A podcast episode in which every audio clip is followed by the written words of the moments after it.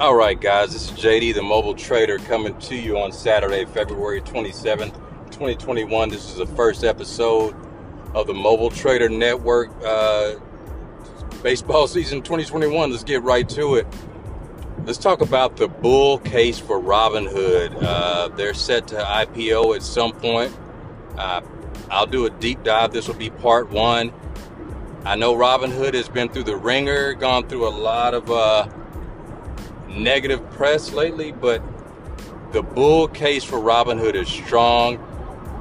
I'm going to do a full deep dive, but there are a lot of players involved in, I guess, financing them, and they have so much access to capital. I, it, it's hard to, to uh, ignore. Vlad mentioned when he had the interview with, uh, I think, what Dave Portnoy of, of Barstool Sports.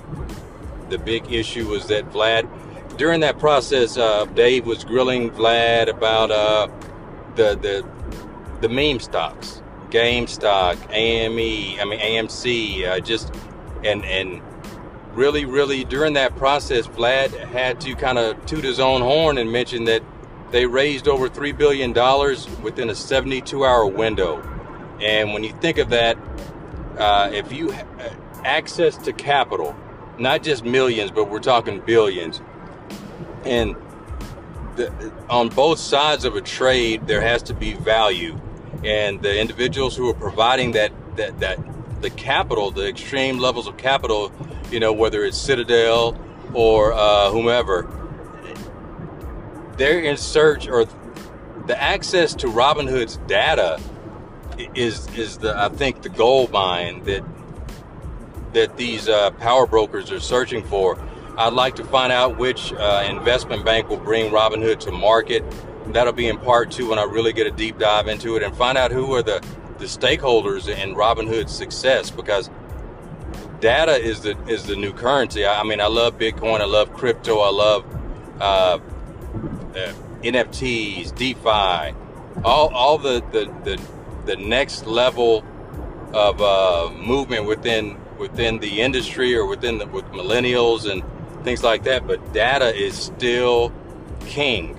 You know, cash is king, but what do we do with the cash? What are our spending habits post COVID, pre COVID? Uh, what what are millennials investing in? What are they spending their money on? What are we, uh, you know, as, as the parents of millennials, what are we spending our money on? Uh, are, are we are we quick trading? Are we flipping? Are we holding? So that data is within Robinhood's uh, cache of information, and I think that's a valuable piece. Now, as far as an investment into the uh, into Robinhood, the stock as, as a publicly traded company, I'm, I'm bullish on these guys, but I'm not going to say immediately hop in from an R, from an IPO perspective because there's there's no track record. Now the bear case, if there's additional congressional uh, scrutiny, uh, if AOC gets on that horse and rides Robinhood down to the just to the screws, because Robinhood, I believe they're in negotiations right now with the SEC to pay a fine for their actions during the uh, the GameStop short squeeze. So let's see how that shakes out. There might be a lot of volatility on both sides within that first 90 day window of uh, once they come to market. But now, if, if you want to do the YOLO thought process of, hey, let's sink $10,000 and as quickly as I can get into that IPO and hold it for 180 days and see how this stock shakes out on the other side. That that's a that's a risk play, but it's it's a highly volatile. You know, it's it, it, the risk reward may be huge there, but you have to establish your time horizon, horizon, the investment time horizon. How long are you planning to hold this trade, uh, and are you willing to deal with the the extreme ebbs and flows of the price, the rips and dips, the halts, any, anything that comes up during that process that will cause an emotional reaction uh, to the retail investor ourselves. So plan it out, uh, there's no rush to jump in, but the excitement of when it comes to market on both sides, because it may be a heavily shorted stock uh, by retail investors off of an emotional, uh, I guess, analysis, because everyone hates Robinhood, hate Robinhood, hate, but the, the bullish side is that the data that Robinhood has there's an extreme level of value to that. So think that one through, whether it's a long-term investment, whether it's an initial, you, you allocate a small percentage of your portfolio uh, to this play. And I'm, I'm still researching. Uh, this is not investment advice. Please, you know, perform your due diligence. Buy, sell, or hold recommendation. This is not it uh, what what is it? Caveat emptor, or I don't even know how to say that one, but uh, well, I do if I read it. But uh, guys, think it through. Robinhood's coming to market. Uh, I'm on my way to El Paso to start baseball season. So guys, well, to Phoenix. So that's why you hear the background. Now, listen, Roblox is coming to market. I know a lot of uh, you know the young, our children, and maybe our, our children friends.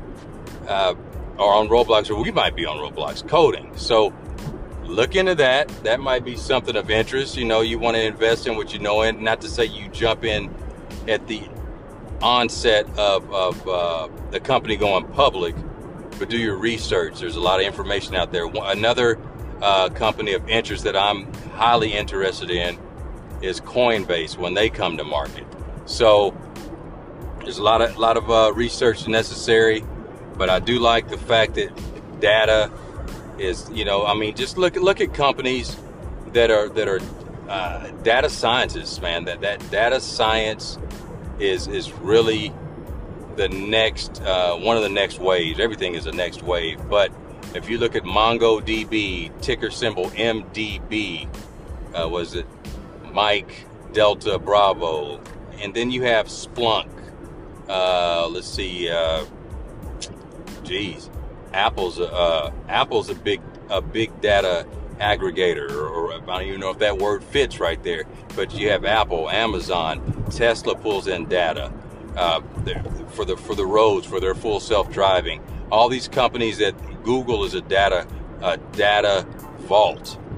So, with that being said, Robinhood falls into that category. I know they're they're a trading platform or trading app, but they pick up the, the movements of everyone who has the app on their phone. I don't know how deep their uh, their data gathering goes to whether they can get any additional information on our our websites that we've served uh, or searched or or uh, I guess our spending habits outside of their app their app. But that data that they have and that group the the the dissection of of, of members to where it, I don't know the age group, but there's an age group that, that has to be extremely valuable.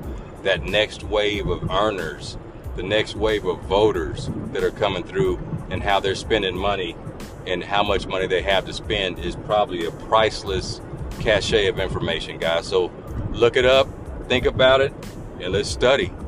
I'll catch you on the next episode on part two.